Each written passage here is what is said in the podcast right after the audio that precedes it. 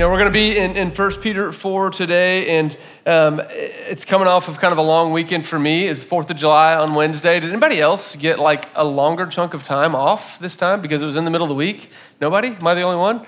Oh, I see one hand. Sweet, it was good for me. I loved it. Like, 4th came on a Wednesday, and uh, Friday's normally my day off, so I got Thursday off. I just took that off and had like the second half of the week off of work, and really had an amazing time. Went down to spend time with my family, saw my parents and my brother and his wife and their kids, and we just spent the two days on the water. Like Thursday, we floated the Hiwassee River, which if you've never done that, you got to go do it. It's incredible. And uh, we spent uh, Friday just on the lake, and uh, my family's always been big into water sports. Like we've always just, my parents got a boat when I was in like second grade. And so I grew up in Florida, and if there was a nice weekend, we were going to be on the water. We were going to be water skiing. We were going to be kneeboarding. We were going to be wakeboarding. We were going to be tubing. We were going to do all the things that you do on a boat. And this weekend, I was reminded of all of that. And one of the things I was reminded of was just getting to see my parents' generosity. Uh, in this. And so, you know, my parents had a boat. They understand not everybody has a boat. And so they, my dad would just always invite people to go out with us. And as I was reading the text this week, I was actually reminded of this moment. Um, I was probably 13 or 14, and my dad had invited this family to come out on the boat with us. And they had three kids. The oldest was about my age, and then two younger. And um, one of the sons in this family was like, Man, I really want to learn how to water ski. And so my dad was like, Man, we're going to get you up on skis today. And so I remember uh, he gives him his life preserver and he puts it on and he said, All right, just jump into the water. And from the moment that kid hit the water, you could just tell that he was not comfortable at all letting this life preserver float him. Like he just started, he's like trying to swim and stay above the water. I'm like, Oh, this kid hasn't spent a lot of time in the water. And we give him the skis. And I don't know if you've ever tried to put skis on in the water, but it's like, it was so awkward. The kid's like flailing around, finally gets the skis on. And then my dad throws the ski rope out and he gets a hold of the ski rope. And it was like, you would have thought that rope was his life preserver. He grabbed it and just clung to it and he froze and he stopped moving and he held onto that rope. And my dad starts giving him some instructions. He says, Hey, when I, when I give the boat gas, it's going to go and it's going to pull you out of the water. Now, the biggest mistake that most water skiers make their first time trying is they try to stand up themselves instead of letting the boat pull them up. He said, if that happens, you will fall forward and you will get water in your face. Just let go of the rope and I'll circle around. You can try it again. So you can kind of see where this is going. The first time, the kid kind of leans back, he holds onto the rope. My dad says, You ready? He's like, Yeah. My dad gives it some gas. He leans forward and he does not let go of the rope, and water just just all over his face. And like, I'm like 14, my brother's 16, and we laughed. So I feel kind of bad. We like laughed at him because you could see his face through the water. Like his eyelids are like peeled back and his lips are like flapping in the water, you know. And finally, my dad pulls back on the throttle and he stops and we circle around kid's looking so dazed, like sitting there, and he's like, hey, let go of the rope. like, don't hold onto the rope. I'll stop the boat as soon as I can, but just let go of the rope. We did that like four or five times.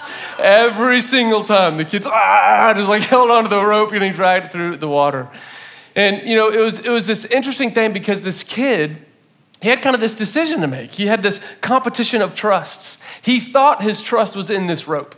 The rope was not what he needed to trust in. The life preserver wrapped around him, that's the thing that keeps him above the water. But he had it in his mind that as long as he held onto that rope, he would be okay. And it was actually the other way around.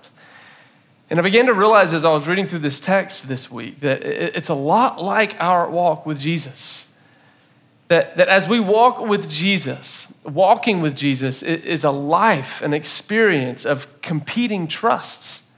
That there are always going to be these things that are competing for our trust. Where do we place our trust? And Peter is going to speak into this idea of the competing trusts in our lives, the things that we hold on to that are actually dragging us down, and the very life preserver that's intended to keep us afloat. And so Peter is going to go about this, and he's going to say some kind of unusual things uh, for us to hear, some things that are unusual for our culture on our ears. Uh, for example, he starts in verse one and he says, Hey, since Christ suffered, then you should arm yourselves with that same attitude so that when you suffer in your body, you'll be done with sin. And we live in a culture, honestly, that does everything it can to train us and condition us to avoid hardship, discomfort, inconvenience, and definitely suffering at any cost. And so, this idea that Peter says of, hey, arm yourself with suffering, we hear that and we're like, what in the world? This guy's an idiot. Like, he thinks we should like voluntarily pick up suffering. Like, what in the world is he getting at? So it's a little mysterious. And so instead of starting in verse one, I think the key to understanding that kind of unlocks all that he's trying to say in verse one is actually found in verse 12. And so in verse 12 and 13, we're going to start there and then use that as kind of a lens through which to view the rest of the text uh, of what Peter is saying here. So look with me in 1 Peter 4, uh, verse 12. Peter says this He says, Dear friends, do not be surprised at the fiery ordeal that has come on you. You know, first thing I want us to pay attention to is he says, Do not be surprised. He says, Don't be surprised. He's writing to a group of followers of Jesus, and he's saying, Hey, don't be surprised when hardship comes, when suffering comes. He calls it a fiery ordeal, which we'll unpack in a minute. But what I want us to notice first is, you know, Peter. Peter was not a sadist. In other words, he didn't, he didn't go around looking for pain. And he didn't tell Christians, hey, go around, look for all the suffering that you need to endure. But Peter was a realist. You know, Peter was there the day that Jesus was betrayed by everybody that he loved. Peter, being one of the chief betrayers, he says these words out loud, calling down curses on himself, saying, I don't know this man. And then he locks eyes with Jesus.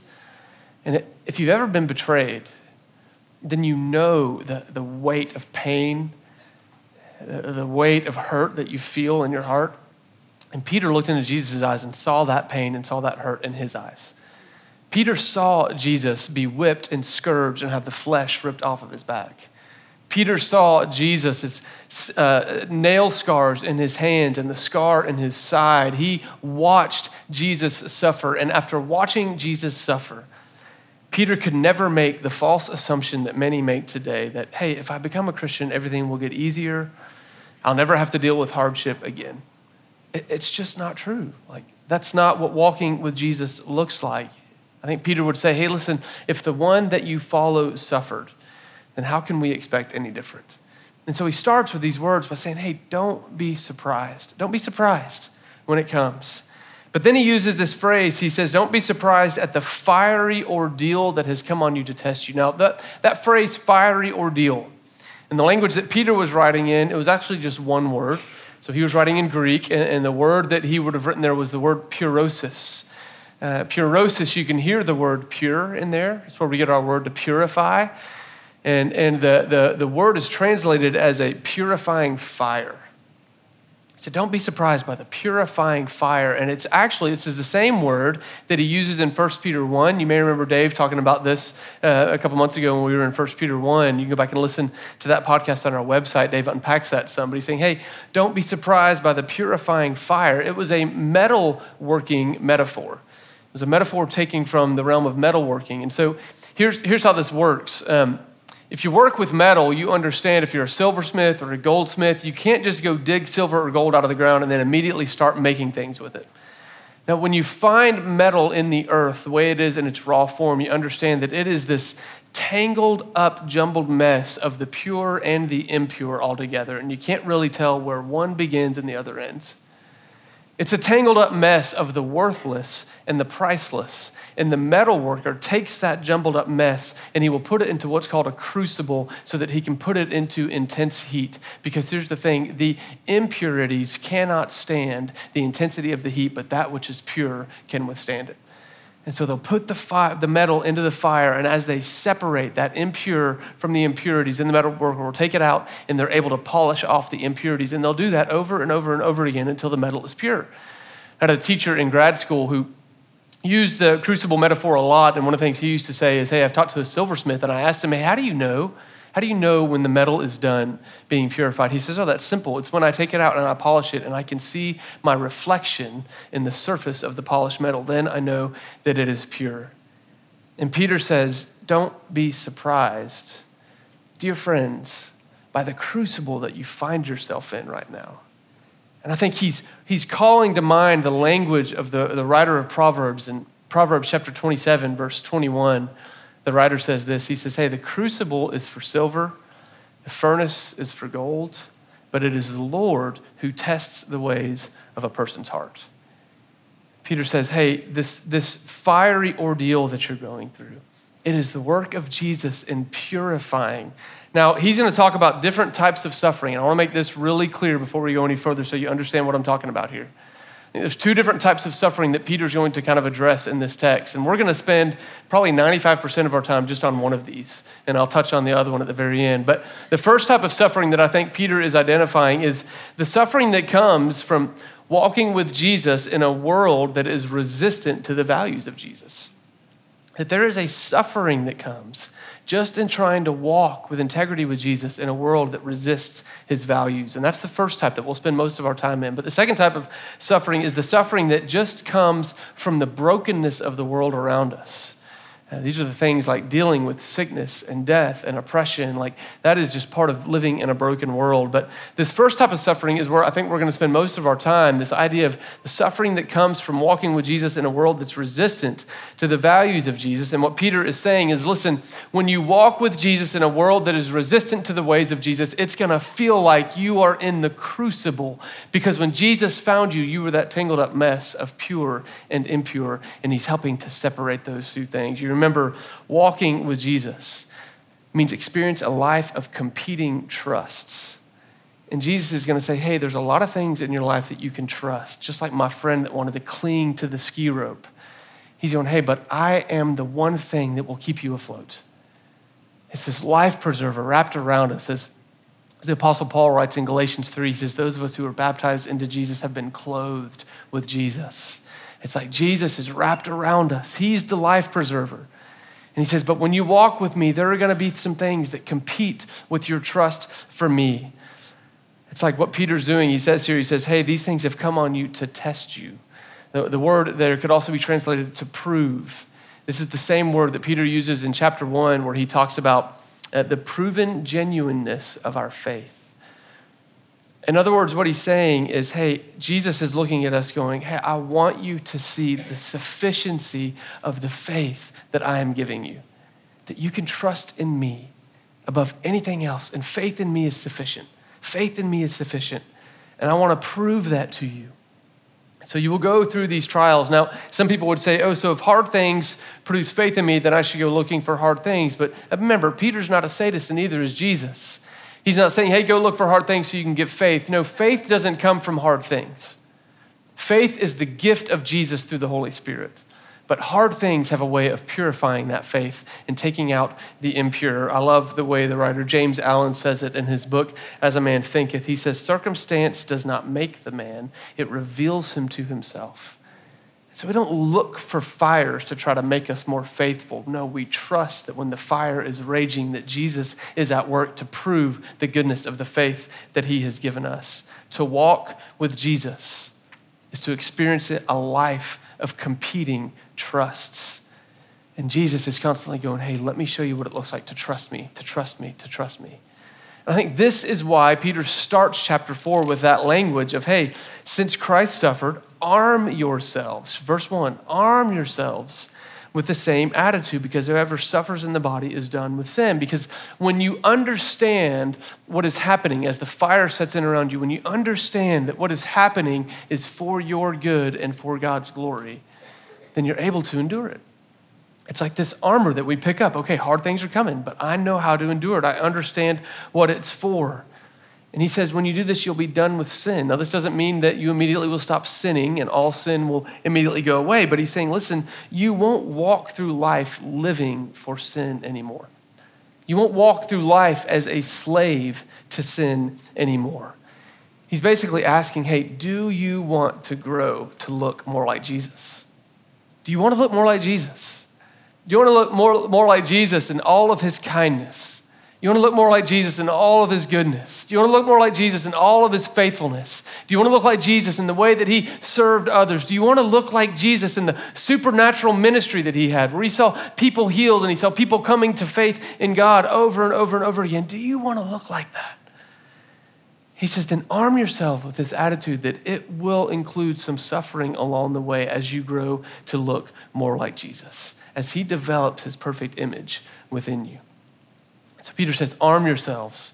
But then he keeps going. Look in verse 3. He says, For you have spent enough time in the past doing what pagans choose to do. Pagans were the way he was referring to people who were not followers of Jesus, unbelievers. You've, you, you spend enough time doing what they choose to do, living in debauchery and lust and drunkenness and orgies, carousing and detestable idolatry. Uh, I love what Peter does here because he's writing to this diverse group of Christians kind of scattered across modern day Turkey. And listen to what he says. He says, Hey, you, it's a plural you, you, all of you have spent enough time doing these things. It's almost like Peter just assumes that his readers have all engaged in that list of things that he's writing out right there. And here's why this is so encouraging to me is because I've had multiple conversations with people that go, Hey, I, I hear you talking about the goodness of Jesus. I hear you say that Jesus is kind and loving, but you don't know, you don't know what I've done. You don't know the depths of darkness to which I have gone. You don't know where I've been. And what Peter would say to that is hey, there is no amount of brokenness that is too big for Jesus to heal.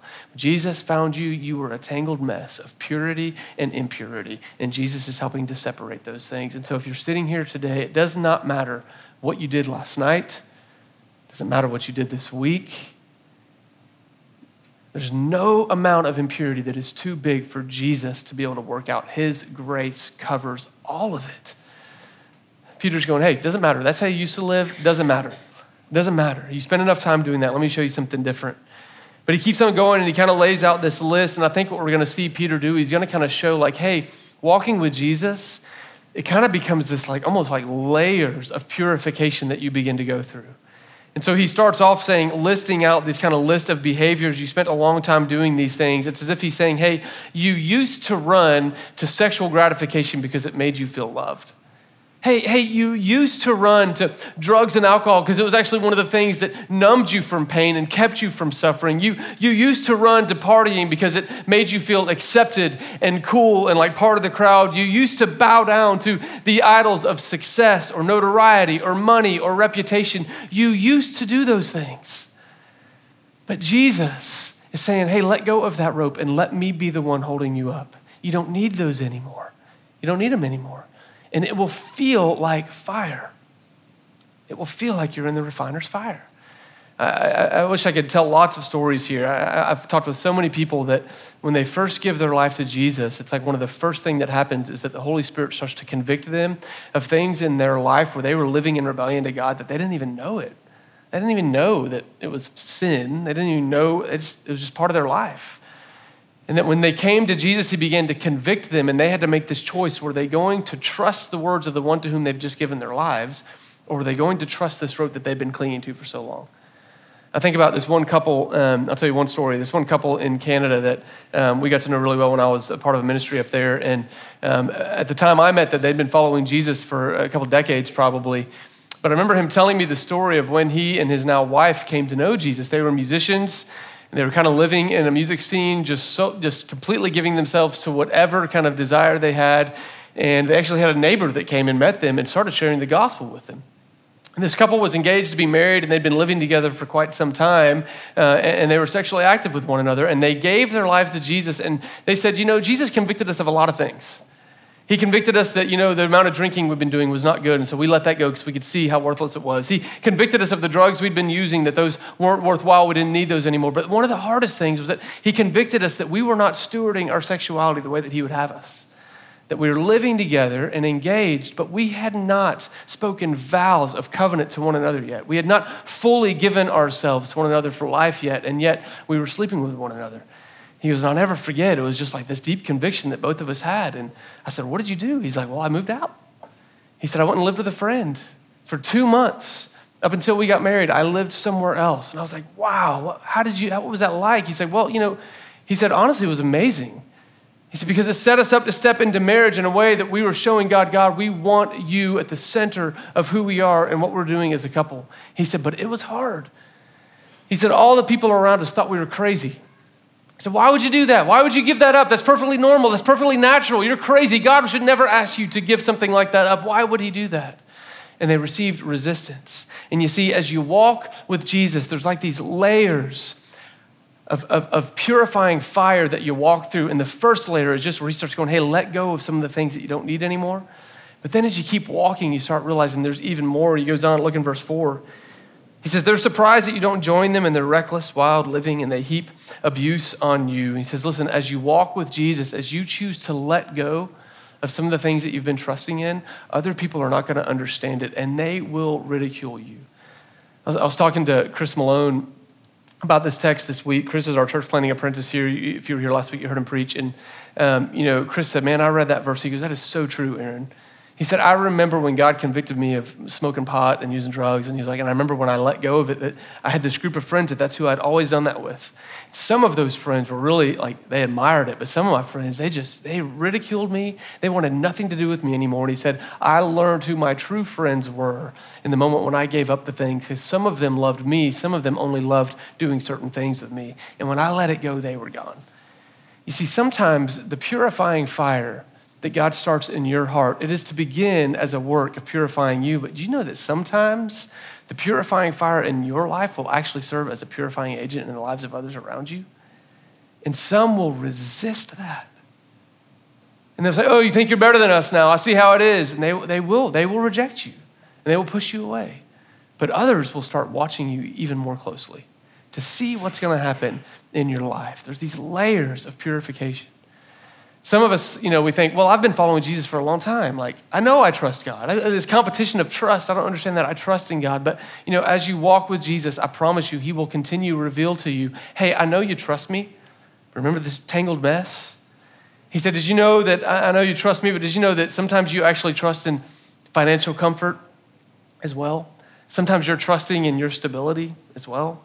Sometimes you're trusting in your productivity. Sometimes you're trusting in your personal ability to do things well. Sometimes you're trusting in other people's opinions of you or other people's approval. There's all these things that compete with our trust. And Jesus is saying, Hey, I want to purify that. I'm going to remove that. And it's going to feel like you're letting go of your lifeline because it feels like the thing that keeps you afloat in life. He's like, But that's me. Let me do it. Let me do it. I remember uh, I was 27 years old and uh, my wife and I had felt the call of God to kind of move to the Pacific Northwest to be a part of church planning up there. And, you know, I'll never forget sitting down to tell my dad that we were leaving. You know, my dad loves Jesus. I mean, he, he modeled for me. I mean, my faith was kind of built on the foundation that he laid. And I remember telling my dad, like, hey, dad, uh, we're moving, you know, moving to the Northwest. And he did not approve.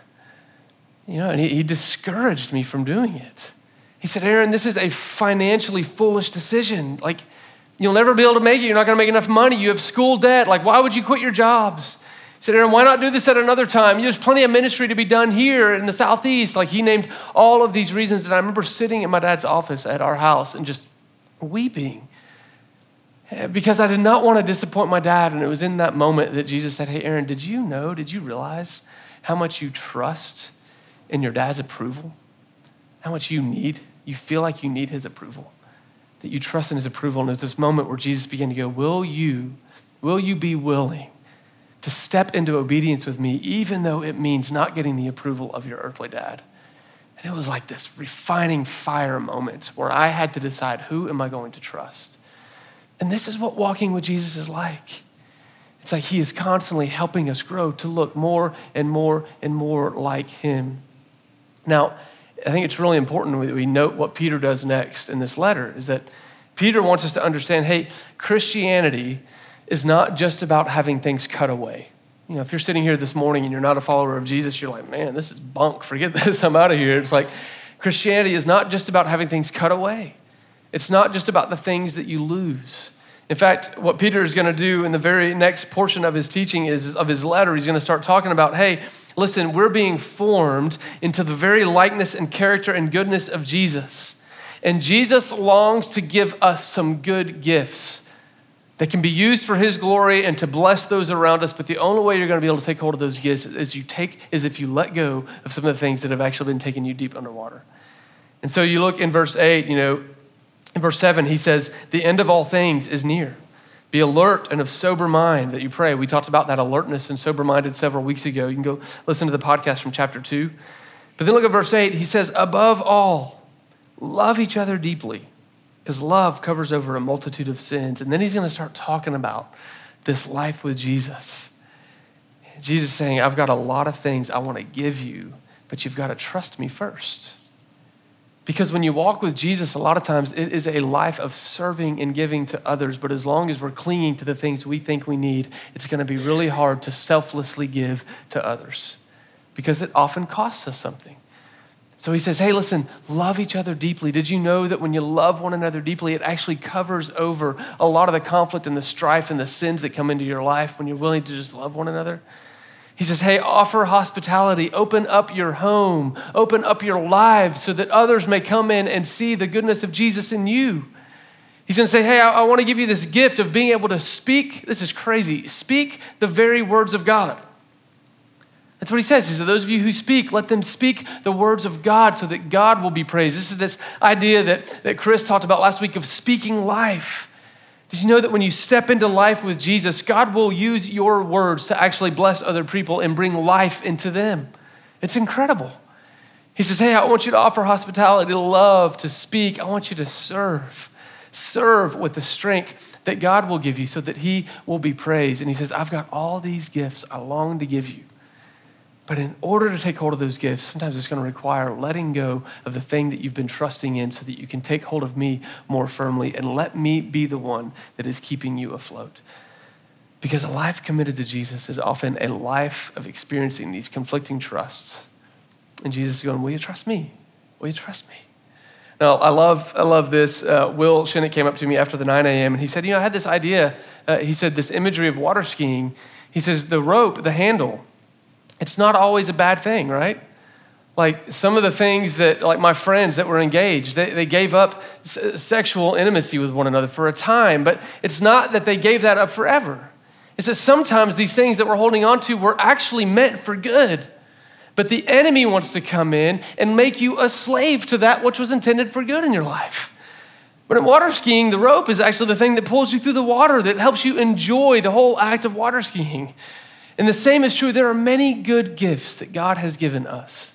And some of those very gifts the enemy will pervert and try to twist in your life so that you will become enslaved to those good things instead of enjoying those good things to the glory of God. And so you understand that when you walk with Jesus, it's not, hey, I got to give up everything that's good, everything that's great, everything that feels good. No. It's like, man, I'm going to reclaim and take the things that have been working to destroy me, and God is going to work in those to make them give me life. Isn't that beautiful? Like, this is what it looks like to walk with Jesus. Now, Peter is going to say some other things in here. I can't spend a ton of time on this, but we're still under kind of that first type of suffering the suffering that involves walking with Jesus in a world resistant to the values of Jesus. I don't know if you noticed that there's kind of a sense of urgency in Peter's voice. He says, Hey, the end of all things is near. And we read that and we go, Man, he wrote that 2,000 years ago. Dude was obviously wrong. Like, time, end of time hasn't come. But here's the thing Peter was with Jesus when Jesus said, Hey, I'm coming back. Now, you don't know when that will happen. I don't even know when that will happen. Only the Father knows. He said, So always live like it's happening tomorrow. And I think what Peter is saying is, Hey, the end is coming. Like, Jesus is going to come back. He goes, So will you yield yourself to him? There's this sense of urgency. And in verse 13, it's really interesting because he says, Listen, he says, Rejoice as you participate in the sufferings of Christ, that you may be overjoyed when his glory is revealed. Now, I don't know how you feel about the return of Jesus, but I remember when I first started walking with God, it terrified me. This idea that Jesus was coming back, there was like judgment, and oh, it was so scary. But what Peter says here is that the, the fiery ordeal, that refining of our hearts, is actually at work so that when the glory of Jesus is revealed, there's no fear, but it's like we're overjoyed. I mean, I remember reading the words of Paul where he's like, hey, to live is Christ and to die is gain. I can't wait to see Jesus. And I'm like, how did he get there? He went through the fire. He allowed, he yielded to Jesus so Jesus could take the things he'd been trusting in and pull them away. And I can tell you now, I'm not perfectly refined. Jesus is still at work in me. There's things that I still trust in that compete with him. But I can tell you that I legitimately look forward, I long for the day when I get to look Jesus in the face. And if that sounds foreign to you, then just know that Jesus would love to work that out in you, but it may include some fire. It will include some fire. Now, I'd be remiss if I didn't deal with the second type of suffering. And I think we get a glimpse of this in the last part of this chapter, verse 17. This is going to be real brief. We're kind of at the landing place, but I want you to stay with me just a couple more minutes. Listen to verse 17 and 18. Peter writes, For it is time for judgment to begin with God's household. And if it begins with us, what will the outcome be for those who do not obey the gospel of God? And if it is hard for the righteous to be saved, What will become of the ungodly and the sinner? Now, those verses sound terrifying and scary, and the word judgment and hard to be saved and all this stuff. L- listen to me real quick. Judgment here is not referring to condemnation. The judgment of God is basically everything that we've already been talking about. It's, it's this place where there are things, this kind of amalgam, twisted up mess of the pure and the impure. And Jesus has, he's saying, listen, judgment begins with us who are following him because we've yielded ourselves to him. And he is going through and he is judging between that which is pure and that which is impure, and that which is uh, impure. And he's saying, listen, the impure I'm doing away with. I took it on myself. I took it. I took it. You don't have to worry about it. He said, I'm leaving the pure. You're being made to look more like me. Judgment. He's judging between the two, distinguishing between the two. But you know, here's the thing is that sometimes it is that fire that comes through suffering as a follower of Jesus in a world resistant, but sometimes the fire comes because suffering is just part of living in a broken world. And there are going to be things that come into our life because we are surrounded by brokenness. And so when we encounter untimely death or disease or tragedy or oppressive like systems, when we encounter this type of suffering, I think Peter would still say the same thing. He'd say, listen, you can trust in Jesus. The first type of suffering comes from Jesus because he's convicting and purifying. The second type of suffering comes because we live in a fallen world. But this is where I take great comfort in what Paul says in Romans 8. He says, listen, our God, our God works all things out for the good of those who love him. So even the trials you're going through right now that have nothing to do with you just trying to walk with God, God says, hey, I can even take those horrendous, awful things and I can use those to make you look more like Jesus. See, God is just able to bring beauty from ashes. It's what He does. Now, but here's what I think He's saying here to those of us who are followers of Jesus. He says, listen, that whole process begins with us. That God is working in us, He's refining us, He's judging the impure and the pure. And he's going to do that through conviction of the Holy Spirit. He's going to do that through trials and hardships that we go through. And he says, Listen, if it is hard for you, though you know the goodness and the love of Jesus, can you imagine how difficult it is for people who are far from God? For people who don't know the hope of Jesus, people who don't know the grace of Jesus. Do you know how hard it is to walk through hardship? I've had friends that are far from God that I've just walked through tragedy of, of, of, suicide of a loved one. I have friends who are far from God who've walked through the, the, the tragedy of sickness and cancer that won't go away. And man, it's like what Peter is saying hey, will you have compassion? When you understand how hard it is for you, do you understand how hard it's got to be? And will you be the one, followers of Jesus? Will you allow Jesus to work out his image in you so that you can be the picture of hope, so that you can be the picture of goodness, so that you can be the picture of Christ's love in that person's life when they need it, so that they can come to know the hope that is available to them in Jesus Christ? Will we be a people of compassion in times of urgency, or will we turn a blind eye to the suffering of the world around us? Jesus says, Hey, I want to work out my image in you. I long to. And when I do, I'm going to put my image on display through your life, through your life as a church, through your life as my people around the world. It's a beautiful thing. I love the way Peter lands it, and this is the way we're going to land it. Uh, he lands it by saying this He says, Hey, listen, those who suffer according to God's will, commit yourselves to your faithful Creator and continue to do good. So, this is kind of where we land this morning. For those of you who are followers of Jesus, it's this simple thing. Hey, one, don't be surprised. Arm yourselves in knowing that there's going to be fiery ordeals, there's going to be the crucible moments. Arm yourselves with that and know that Jesus is working it out for your good. And will you be willing to let go of the things you've been trusting in so that you can cling more tightly to Jesus?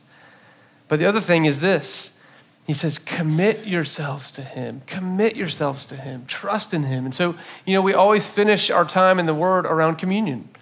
When we come to the table and there's this piece of bread that reminds us of the body of Jesus that suffered. There's this cup of juice that reminds us of the blood of Jesus and is this, this, this physical reminder every time we come around it that, hey, Jesus suffered. Jesus endured temptation. Jesus endured all of it and there's no amount of fire that can do away with the goodness of Jesus in my life. And so we take this bread, we take this cup as a reminder that Jesus is here in the fire with us. And what I want to encourage you to do is get together with the people that you came with. Uh, get together and just share hey, what are the ropes that you've maybe been holding on to that Jesus is inviting you to let go of? What might be the fire that you're going through? And if you're, a, if you're not a follower of Jesus this morning, man, I just want to I just want to tell you, it is so good to commit your soul to the one who created you. He loves you immensely, and he longs to lead you into his likeness, uncovering the beauty of his image that he put in you for the goodness, goodness of your life and the glory of his name. So I'm going to pray for us, and I'll, I'll send us to communion. Let's pray. Father God, I love you. Um, I love the way you work in our lives. Jesus, I love that you're able to take even the hard things and work beautiful things out of them. Jesus, I love that you take our tangled hearts that are full of the pure and the impure, and out of your grace and your goodness, you begin to refine and take out the impure to look more like you. Jesus, would you help us as a church be a church that is fully armed with the understanding that walking with you means that you are completing and forming your image in us, and at times it will be uncomfortable. But Lord, will you help us to be a people who are willing to let the fire you're burning in us shine bright on the people that don't know you, so that what you've begun in your church may stretch out to every last person on earth, that they may all come to know the goodness of Jesus. Lord, would you come as we commune? Would you be here in our midst? Come, Lord, come. In your name we pray. Amen.